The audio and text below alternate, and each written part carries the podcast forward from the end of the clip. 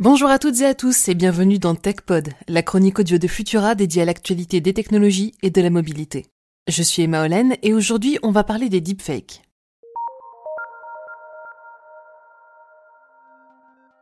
Vous avez probablement déjà reçu, au moins une fois dans votre vie, un mail de votre tante Simone vous demandant de lui virer en urgence 500 euros via Western Union pour une opération chirurgicale, ou encore un SMS vous donnant un lien à suivre pour mettre à jour vos coordonnées bancaires.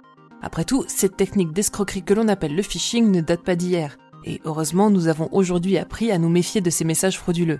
Mais à mesure que les technologies progressent, il pourrait être de plus en plus difficile de distinguer le vrai du faux. Ainsi, début 2020, un patron de société appelait sa banque avec une bonne nouvelle. Sa firme s'apprêtait à réaliser une acquisition, nécessitant le transfert de 35 millions de dollars vers un compte.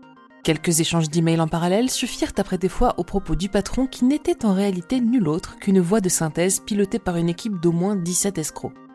L'affaire révélée par Forbes est la deuxième du genre, puisqu'en 2019, c'est au Royaume-Uni que cette méthode de clonage vocal avait été employée pour soutirer plus de 200 000 dollars à une entreprise en se faisant passer, là encore, pour son patron.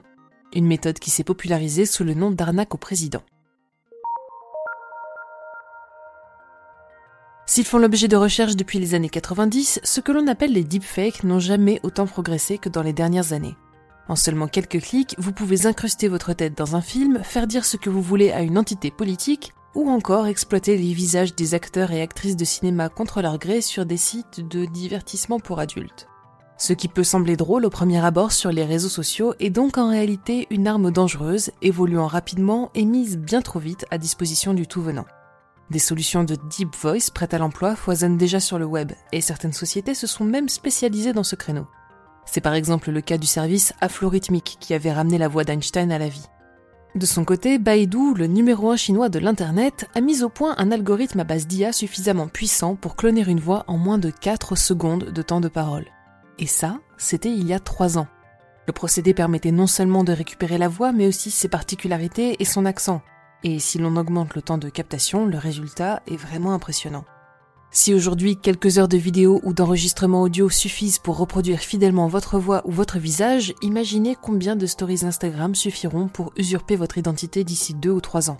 Et malheureusement, ce phénomène ne se cantonne pas aux personnes célèbres et influentes, ainsi qu'en témoigne par exemple l'histoire de Noël Martine, une étudiante qui en 2018 découvrait avec consternation et probablement horreur son visage incrusté dans des vidéos pornographiques. Alors, comment éviter la propagation de ces contenus? Eh bien, la blockchain pourrait devenir une alliée pour authentifier au moins les vidéos officielles et limiter les risques au niveau diplomatique, ou encore pour renforcer la sécurité des transactions bancaires comme elle le fait déjà. Et en attendant, pour le reste, on vous invite à disséminer votre présence en ligne avec parcimonie. Pour ne rien manquer de l'actualité technologique et scientifique, rendez-vous sur les plateformes de diffusion pour vous abonner à Fil de Science et à nos autres podcasts. Si cet épisode vous a plu, pensez à nous laisser un like et un commentaire sur Tumult, une note sur vos plateformes de diffusion préférées ou encore à en parler à vos proches. On se retrouve la semaine prochaine pour un nouveau concentré d'actualité technologique. Bonne semaine à tous.